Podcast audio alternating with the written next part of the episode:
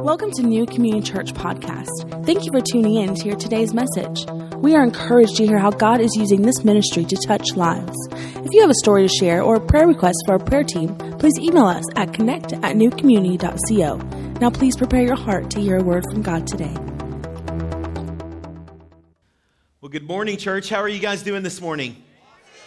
Great. I'm glad to hear that. So good to see each and every one of you here. And if you're our guest this morning, maybe it's your first time, I want to start just by introducing myself. My name is Aaron, and I am the lead pastor here at NCC. And we're so excited that you're joining with us this morning. We are a church that's passionate about making people and places new. And we want to help you grow in your relationship with God and continue to move forward. And this morning, before I jump into the message, I want to share an update with you really quickly. Many of you know that um, Jenna Santa Cruz, our associate kids pastor, and Philip Whitmire, our associate student pastor, they've been serving the past nine months in a protege program here with us at New Community Church. And what the protege program is, is it's through Southwestern Assembly of God University, and they get a chance the last year of their degree program where they're studying to be pastors to serve in a local church. And so we had the privilege of hosting them. And that program came to an end at the end of um, April here, right at the beginning of May. And so we sat down with both of them and just talked about what God was doing, where God was leading them, what they felt like was next in their life. And so I'm excited to announce that Jenna, who's just graduated, has accepted the kids pastor position here at NCC. So we're super excited about that.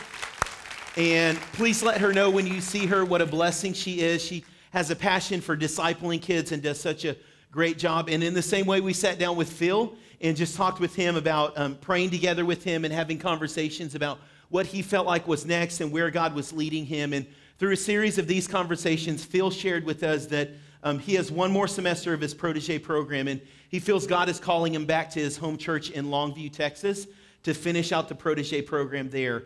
And it's always hard when God brings people that we love and that they're a part of our church, but I don't believe we're losing Phil. We're, we're sending him out. And I truly believe that what he's learned over the past number of months while he's been here, the way that you guys have loved him, the way that he's grown as a pastor, that he's going to take that and he's going to be leading the student ministry in his home church. And we're believing that God's just going to use him and continue to expand the influence that we've had over his life into other areas as he continues forward in what God said. And so he's actually upstairs teaching right now, but can we just put our hands together and celebrate the blessing that Phil has been? He has done an amazing job here at NCC, and we're going to miss him. Please let him know how much we love him and um, just the blessing that he's been to our church. And during this time, you know, we've been talking with the board here at the church and with the leadership of our church.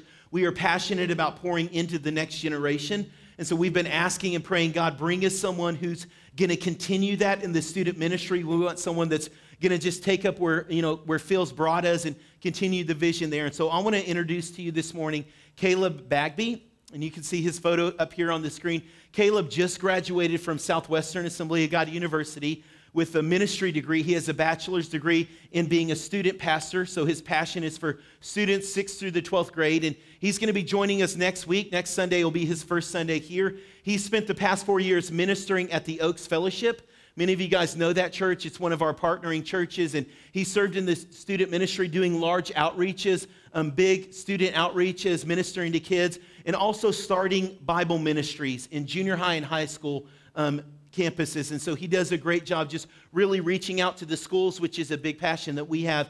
And so we know he's going to do a tremendous job. We're excited that God's bringing him on board. And then also that Wednesday night, May 25th, we're going to have an opportunity. We're going to throw a pizza party for all of our students, 6th through the 12th grade, and they're going to get a chance just to get to know Caleb, ask him questions, and find out more about him. And so, if you have a student, I want to encourage you make sure that they do not miss that night. It's going to be a great opportunity to connect with Caleb. And so, man, we're excited where God is taking us. Please pray for Jenna and Phil and Caleb as they move into this next season of life that God's directing them into. And as they follow where God is leading them, we're believing for exciting things for their life and also for the church here at NCC.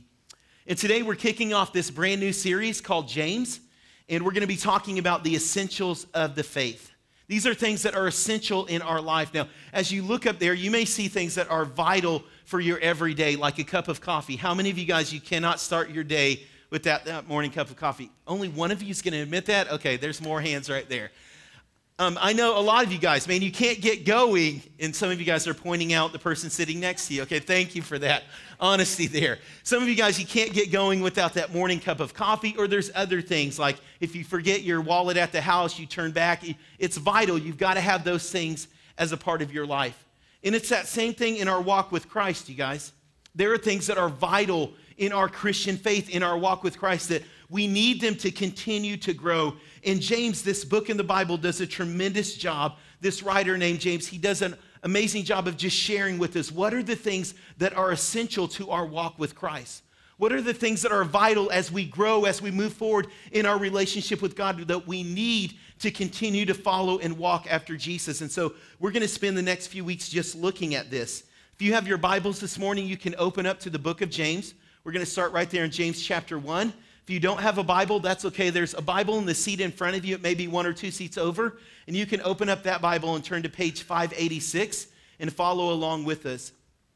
And as you do that, once you get to James chapter 1, I want you to just hold that for a quick moment. And we're going to talk just about who wrote James, when it was written, um, some of the circumstances, who it was written to, because it's going to help us understand more of what James is saying and what it is that God wants to speak to us this morning as we look at this book of the Bible over the next few weeks. So, James was written by a man named James. Sounds pretty obvious from the title of the book. And there's a number of people, if you've read through the New Testament, through the Gospels, the life of Jesus, he had two disciples named James, but this was actually written by the brother of Jesus. Okay, so this is Jesus' half brother. And if you've read through the Gospels or if you're familiar with them, it may seem a little odd because Jesus' brothers, they didn't start off believing in him.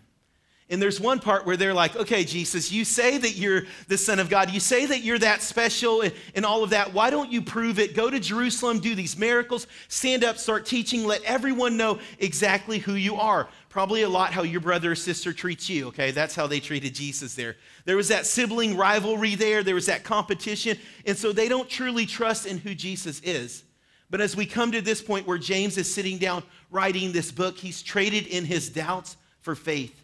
And he begins to write what it's meant that his brother, that he realizes that he is the Son of God, that, that he is sent from God, and the difference that it has made in his own life. And he's challenging the early church, these first believers, that they would follow after Jesus and that they would live this faith, what it is that Jesus is calling them to. Now, James was one of the first books written in the part of the Bible called the New Testament. It was written just 20 years after the death and resurrection of Jesus. And so, before Matthew sat down and wrote about the birth and the life of Jesus, and John and all of these, James sits down and he writes this letter to the early church.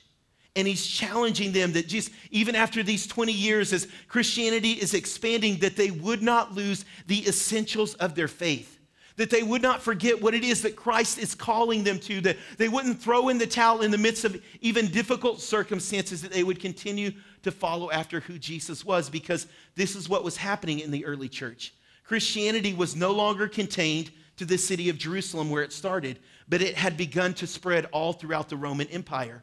And so now Christianity is popping up in modern day Europe and Asia and all of these different places down into Africa. And James is writing this letter to the church because the church is facing opposition. They're in the midst of this culture, the Roman Empire, who is opposing Christianity. And they're opposing it to the place that they're taking Christians, people that they find out that are followers of Christ, they're throwing them in prison, they're torturing them, they're even killing them. One of the Roman emperors would take you, if he found out that you were a Christian, he would tar you and light you on fire to light his garden parties. So Christians are facing extreme persecution. They're in this culture, they're going to other places where people are worshiping other gods, where people don't believe what they believe. And James is saying, hey, don't give up on the faith. Don't forget what Christ has called you to. Don't forget how Jesus has commanded you to walk. Live a life that's honorable in the way that God is challenging you to live. And so James is writing this letter to the church. Don't give up. Continue to pursue this relationship with God. Continue to pursue what it is that Christ is calling you to. And so, how is a book that was written thousands of years ago relevant to us today? I mean, we're not being thrown in prison, we're not being killed for our faith in Christ. But in that same way, we live in a culture that many times is opposed to what we believe as Christians. I mean, you think, you look in the political arena and laws that are being made that violate what we believe the Bible says about so many different issues. You even look out of the political arena, just in the, our everyday life, in the culture, media and movies and TVs, all of these things. How do they depict Christians? And Christians are usually the person in the TV show that, that doesn't really have a touch on reality, right? They're these backward thinking people who don't really understand what's going on around them. We live in a culture that's opposed to what we believe about Jesus and who he is. And these words that rang true to the early church that James is challenging them with are the same words that we need to hear thousands of years later. That we would be persistent, that we would grow, that we would follow what Christ has for us, and we wouldn't give up on what Christ is calling us towards. And so, this, these next few weeks are going to be challenging us in our life about the essentials of the faith. And so, this is what we're going to do as a church over the next few weeks. We're going to read through the book of James together. Every single day, we're going to go through and we're going to read a chapter. It's just five chapters, super easy. Those of you that have never read a book since you left high school, this is your chance right here, okay? So, we're going to read through this book. It's going to be super simple. And we're going to read it more than once. Now, you may be asking, Aaron, after I read it the first week, why do I need to go back and read it again? It's because you may have missed something. And God's Spirit has this opportunity as we reread Scripture to challenge us with something that we didn't see before, something that matters when we're at the school or when you're in your workplace, when you're in your neighborhood. And so we're going to continue to read and ask God to show us something new every day. And we're going to give you this as you walk out this morning. You're going to get this little token reminder that has the James logo on it, the logo for this series. And I want you to carry this with you. Guys, put this in your pocket. So throughout your day, as you reach into your pocket, you're reminded, God, what is it that you're challenging me to live out in my faith today? Women, I would tell you to put it in your purse, but let's be honest, it's going to get lost in there, okay? So maybe somewhere else where it's going to be a great reminder, somewhere where you're going to see it, and just a quick prayer God, what is your spirit speaking to me today? What did I read about today from the book of James that you want to challenge me with? And how can I live that out for others? God, what are you wanting to do to draw me closer to you? And so grab one of these on your way out. We're going to read this together and allow God's Spirit to speak to us every day. So let's look at James chapter 1. If you still have that open, we're going to start right here at verse 1. It says this James chapter 1, verse 1. James, a servant of God and of the Lord Jesus Christ once again, this brother of Jesus says, Man, I've surrendered my life to him. I see the power that he has, and my life isn't lived for myself anymore. I'm actually a servant of Jesus. I'm living and sacrificing everything that I am for all that he wants for me. To the 12 tribes scattered among the nations. This is to Christians everywhere. Everyone who will read this, he says this James chapter 1, verse 2 Count it all joy, my brothers, when you meet trials of various kinds for you know that the testing of your faith produces steadfastness. And let steadfastness have its full effect that you may be perfect and complete, lacking nothing. So, how does James start? He starts this letter to Christians that are in this culture that's opposed to what they believe. They're facing, facing difficult circumstances and situations that are being persecuted and imprisoned. And he starts with this Hey, you're going through some difficult times, but it actually should be joy in your life. Count it as joy inside of you when you're facing these trials, when hardship comes in your life, no matter how big or no matter how small, of various kinds. Let there be joy in your life because of what you're going through. Now, I don't know about you, and I don't know what James is thinking. When I'm facing a hard thing, joy isn't the first thing that comes to my mind, you guys. A lot of other words, a lot of other thoughts, but usually not joy. So, what is it that he's talking about here? What is it that he's challenging the church with? I believe it's this and it's the title of the message today. It's that your pain has purpose. Your pain has purpose, church. The difficult things that you're going through in your family, with your finances, in your workplace, in all of these areas, God has a purpose for your life. They're not just random things happening to you, but God takes even those painful and difficult moments in your life and He turns them around for His purpose. That's what James is reminding the church here. Hey, consider it joy have this understanding that it may not always be happy in your life, but there's this joy, there's this understanding that God is present with you even in the most difficult times in your life. Whatever it is that you're going through right now, church, Jesus is present with you in that moment. the difficulty that you're facing, the small things, the large things. God is wanting to produce something inside of you. And what is it that God produces? What is it that God uses your pain to produce inside of you? Your pain produces perseverance. He says that. Consider it joy when you go through these various trials because you know that the testing of your faith, you know what it is that you're going through, is producing steadfastness. It's producing this perseverance in your life. God is strengthening you through the trials that you're going through so that you can be so much stronger. Now, I find myself in my personal life that my prayers aren't praying for trials. I'm praying to get out of them, church. I'm praying, God, deliver me, like rescue me from this situation. God, this is so hard. I don't want this to happen. I spend time worrying, God, what about my finances? What about this? How's this going to work out? I spend my time doing that. And James is challenging the church no, it's actually joy. You've just gone through a hard time. It should be joy in your life. God's wanting to produce something. God's doing something. He's strengthening you and making you steadfast and perseverance being there in your life. So James says you need to look at it differently, church. Don't give up. Don't throw in the towel. Don't start to believe, you know what, God's given up on me. This is a really hard time. And so my faith must be a fraud. This must not be something real. And so I'm done with this. James says, no, it's joy. God's actually at work in your life in those moments. We see this all around us, how pain produces something. I can remember being in my third and fourth grade science class, and I'm reading through my science book, and I'm appalled at what I read. I read about different animals in the forest, and there's this bird who, whenever this mom bird has these eggs and they hatch, she takes care of them, right? Feeds them the worms and all of that. But there's a certain point in which the bird needs to fend for itself. And so, what does the parent do? The mom actually pushes the bird out of the nest. You guys, this is a trial for a baby bird. It is screeching all the way down 20 or 50 feet. It's yelling, it's flapping its wings. This is a desperate situation. But the mom knows that it needs to do this. And so the bird's thinking, man, my parent has just killed me. I'm about to fall to my death. When all of a sudden, that pain, that trial, that desperate situation begins to pay off. And for the first time, that bird begins to fly. And if the mom bird had just left it comfortable in the nest, that baby would not have survived. It wouldn't have been strengthened. It wouldn't have learned how to kind of survive on its own. But there's something about putting it in that extreme situation where all of a sudden that bird, for the first time, begins to soar.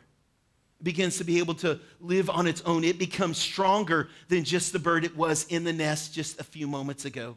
I can remember this when Josiah, our oldest son, was born and we were being rushed into an emergency C section. And I'm picturing what I see in the movies and on TV, right? There's this beautiful white kind of emergency room. The doctors are there. They take this beautiful new baby and wrap him all cuddled up. It's all quiet and they give him to the mom, but that is not what happened.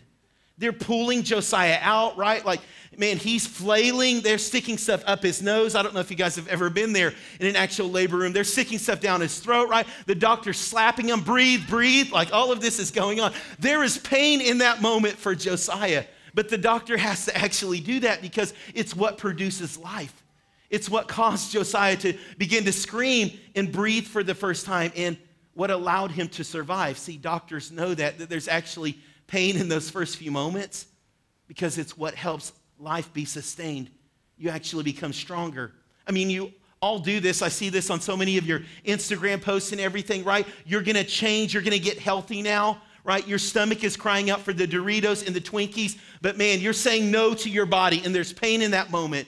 You start to lift weights, your muscles are screaming, you're sore the next morning, you can't run as far, your lungs are crying out for breath, right? All of this happens. Why do you go through that pain? Why would you put yourself through that?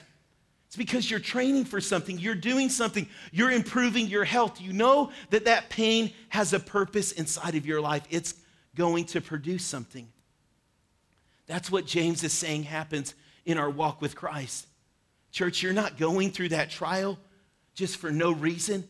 It's not just happenstance. God wants to take that painful situation, whatever it is that you're going through, and He wants to turn it around and produce something in your life. He wants to make you stronger on the other side. He wants to produce a stronger faith and a closer walk with Him, even in the midst of trials and difficulties. And the enemy wants to believe, wants you to believe that God has abandoned you, and God says, "No, I'm right there, present in your pain. I'm at work inside of your life."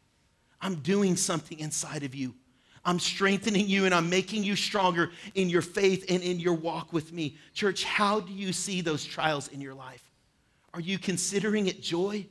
Do you understand that God is producing something inside of you and the painful situations are part of God's process?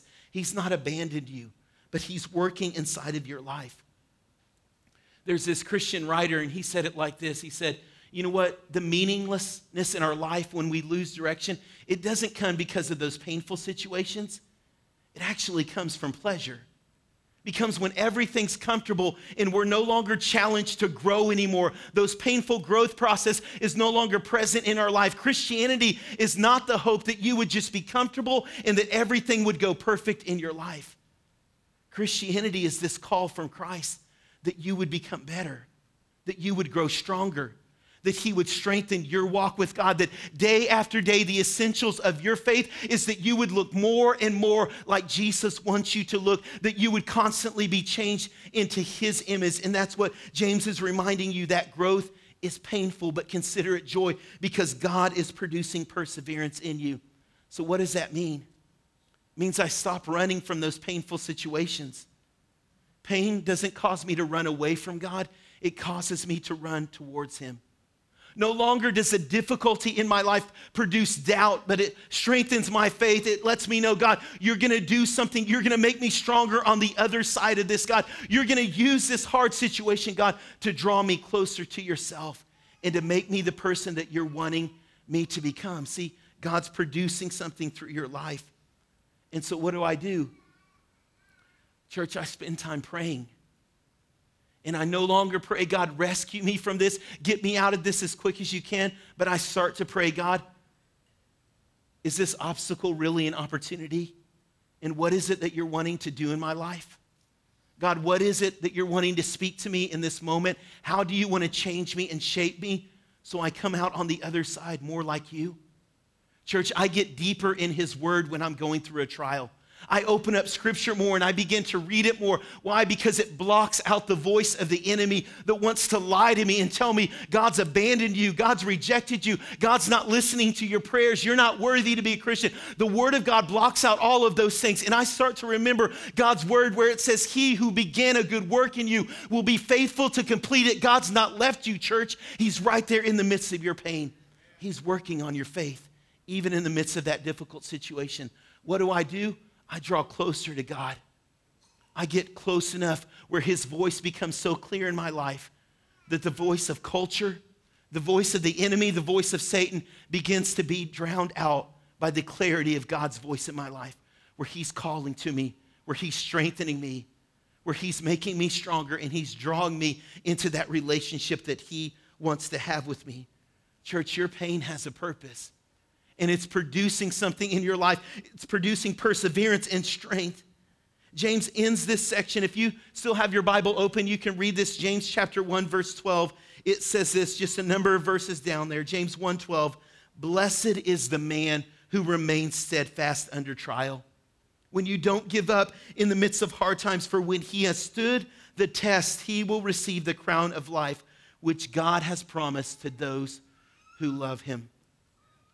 Church, your pain is producing a reward when you don't give up. When you don't throw in the towel, when you say, God, you're doing something inside of me, and so I'm gonna continue in my faith with you. James says there's actually a reward for us. He reminds us that, that God is gonna do something, God is gonna bless our life. And what is it that James is talking about, this crown of life? What is it that God is giving us? It's not just eternal life, like after you die, someone's gonna bury you in a coffin, and then you're going to go to heaven to be with Jesus. No, the reward of eternal life isn't just out there somewhere in the future, it's right here, right now. It's on your Monday morning when you go into work and there's that difficult situation. It's when you're in the midst of school and there's hard circumstances and you say, God, I'm trusting that you're present there with me in the classroom with me. God, you're speaking to me. See, it's that God is present in the midst of our pain. That's the reward that we're looking for. Not somewhere out there in the future. Heaven isn't just some big mansion or some crown of gold. No, it's to be present with God.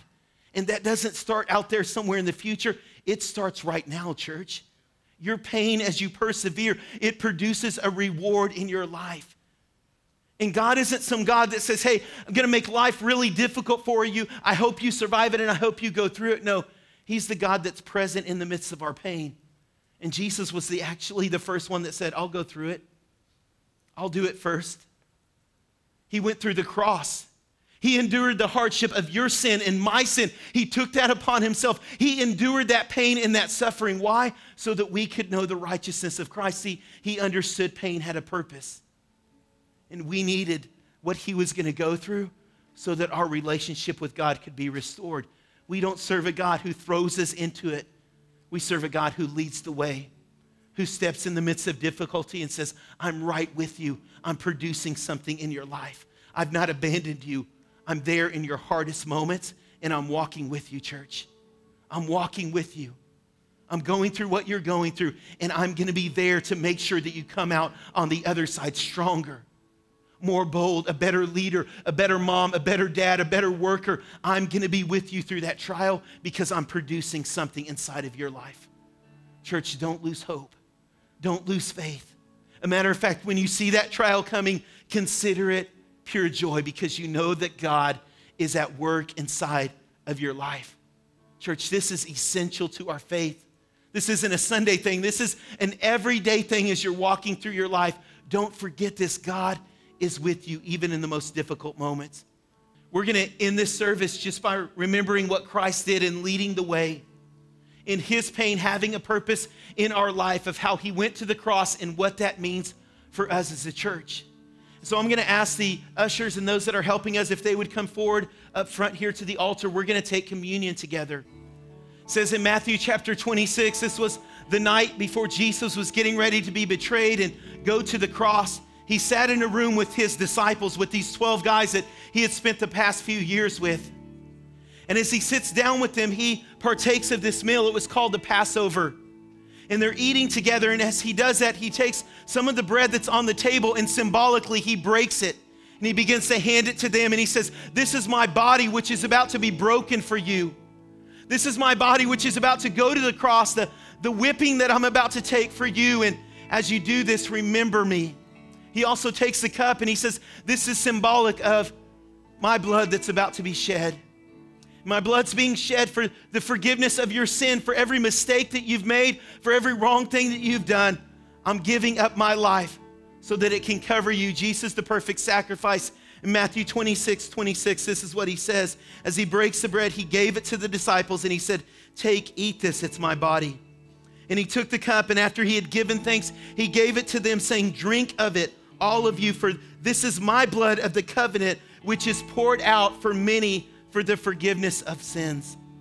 And this morning, as you hold this in your hand, we're just gonna take a moment and just say thank you. Thank you, God, for what you did, for giving yourself. If you're in the room this morning and you have a physical sickness, maybe you're struggling in your body, His body was broken for us. The Word of God says in Isaiah that it's by His stripes, the lashes on His back, that we are healed, and we believe that this morning. And so, as we pray, just ask for healing. Receive that healing in your life. We're going to thank Him for the cup, for His blood that was shed for us. Let's do that this morning, church, and give thanks to Him. God, we come before you, Lord. And God, I say thank you for your body that was broken. Lord, you took my place on the cross. God, you gave yourself for me, Lord. God, you took my place. And Lord, I believe that that every stripe, God, the piercing of the nails into your skin, God, it was for our healing, God, for our redemption, Lord. It was our iniquities that put you there, God, and you gave yourself. So this morning, we say thank you, Lord. Thank you, God, for that healing. Lord, thank you for what you did on the cross, God. I say thank you for your blood, Lord. God, for my sins, for every mistake, for every sinful thought, for every sinful action, Lord, your blood has covered them, God, and I can know your righteousness and your redemption because of your forgiveness, because of what you did, God. I'm now part of your family. Thank you, God, for what you did. Jesus, we celebrate, we remember your sacrifice, God, and we say thank you for that. Church, let's eat and drink this together this morning.